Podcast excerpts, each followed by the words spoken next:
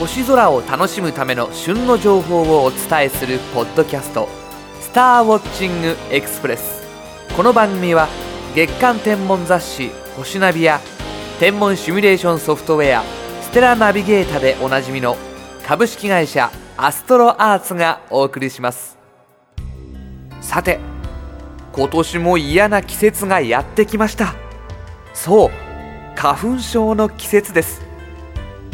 実は私もこんな仕事をしているのにもかかわらず、毎年ひどい花粉症に悩まされています。にがつからしがつは主にスギ花粉が飛散するとのことなのですが、調べてみるとスギは日本特有の木だそうで、スギ花粉が問題になっているのはほとんど日本だけとのこと。ご存知でしたか？しかし最近の花粉症対策グッズの充実には目を見張るものがありますよね。何かおすすめのグッズがあったらぜひ教えていただきたいところです。私の対策法？それはなんだかんだ言ってもやっぱり気合ですね。非科学的で本当申し訳ないんですけど。今週の星空情報。明け方、南東の空で赤い星が光っています。今年じゅうにがつじゅうくにち、にねんにかげつぶりに地球に接近する火星です。明るさは いってんに 等で、少しずつその存在感を増してきています。そんな火星にさんがつじゅうろくにち、月齢にじゅうろくの細い月が並びます。火星と月の間隔は近く、ななばいの双眼鏡に余裕で収まります。朝焼けの中で光る赤い火星と地球章を伴った細い月が並んでいる姿は、きっと誰もが美しいと感じる光景でしょう。当日の日の出時刻は東京でごじごじゅういっぷん。早起きしてご覧になってみてはいかがでしょうか。今週のピックアップ。この時期、にじゅうじからにじゅういちじくらいに天頂付近にふたつ明るい星が並んで輝いているのを見ることができます。ふたつの星の名は、双子座の兄弟星カストルとポルックスです。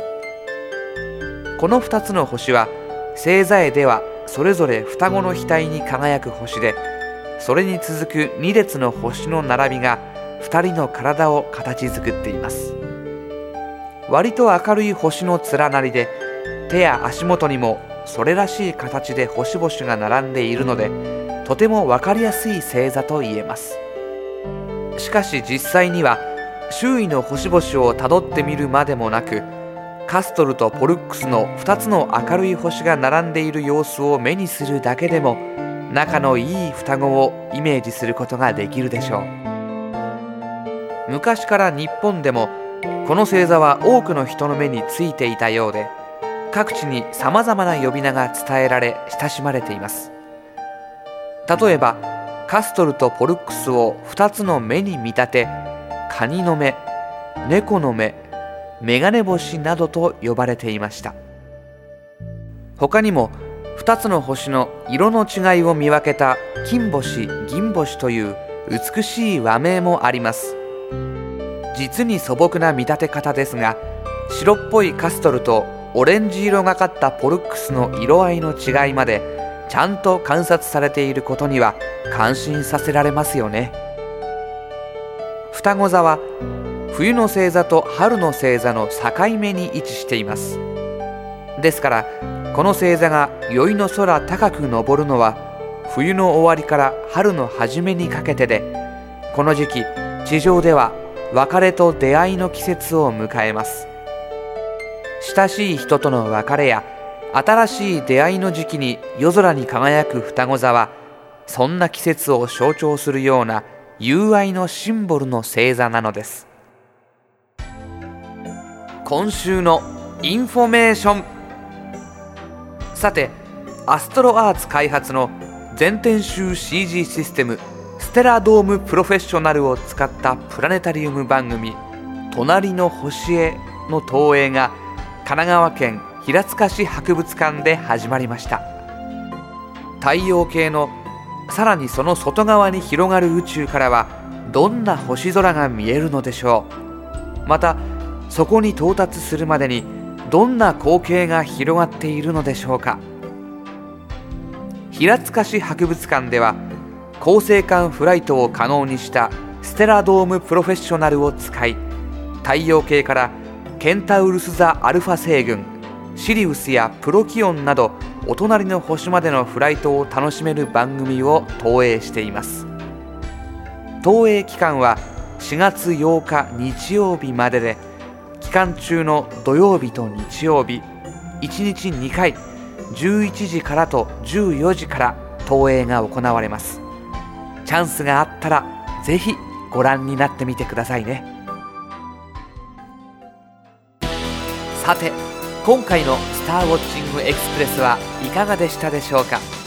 より詳しい星空を楽しむための情報はアストロアーツホームページ エイチティーティーピーコロンスラッシュスラッシュダブリューダブリューダブリュードット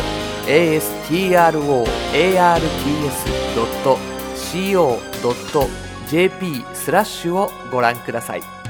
アストロアーツホームページには宇宙・天文に関する情報をはじめ、